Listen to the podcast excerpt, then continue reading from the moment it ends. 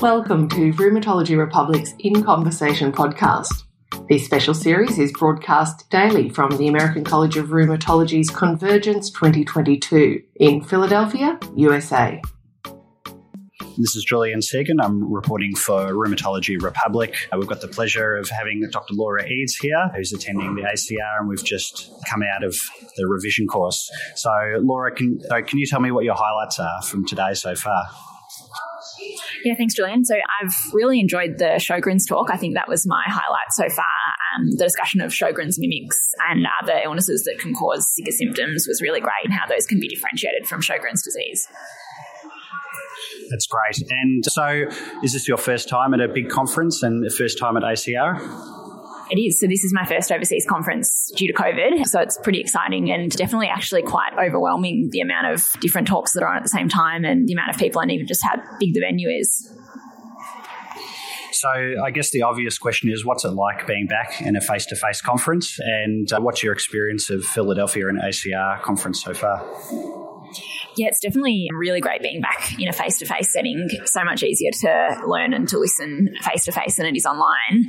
And I guess difficult to compare seeing that it's my first ACR conference, but I've really enjoyed it so far. I think the, the vibe and sort of the energy is really great. I think lots of people are really excited to be back to face to face conferences. And yeah, Philadelphia as a city seems lovely. Haven't had much chance to explore it yet though.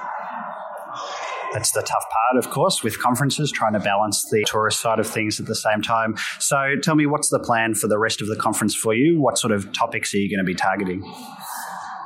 So I think I'd like to do a bit of everything, particularly seeing as my first overseas conference. My PhD is in lupus, so definitely keen to attend some of the lupus talks. And and there was actually one about the difficult to treat rheumatoid arthritis patient, which sounded like it would be a really good practical talk.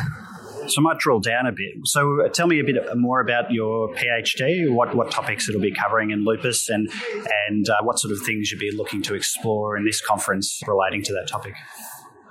So my PhD is specifically looking at lupus in Indigenous Australians. So they've got, as I'm sure a lot of people would know, more prevalent lupus and also more severe disease compared to non-Indigenous Australians. And basically, we're trying to look at biomarker profiles and figure out whether there's a, a biological reason for the more severe disease. So I think, you know, more broadly, I'll also be looking at lupus in other ethnicities and again, some of the biological reasons why certain ethnicities have more severe or more prevalent disease.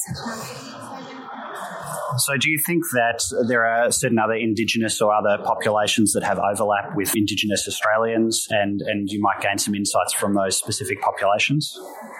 So certainly Indigenous populations in other areas. So we know Indigenous Canadian populations also have more severe and more prevalent as well. So I'm actually, I'm, I'm not sure that there are any talks specifically on those topics, but I guess sort of just looking at the um, molecular basis of lupus and sort of predictors of severity, anything on that would be really interesting sounds like a really important area of need, and it's good to have someone covering that. So I know it's early on in the conference. Do you have any pearls or anything that you think that might change your practice as you go back to Australia, or any tips for Australian rheumatologists who might be listening to this? I think, I mean, I've always found patients with Sjogren's disease quite difficult to evaluate clinically, and sort of always felt that it was perhaps a, quite a subjective assessment. But certainly, the Sjogren's disease talk this morning went through some questions to ask to kind of more clearly sort of elucidate elucidate just sicca symptoms from someone who might have Sjogren's disease and also some clinical exam findings. So things like fissuring of the tongue and loss of the texture on the surface of the. So I think just some useful things that you can um, look at quite quickly in the clinic room that might help you to make that distinction.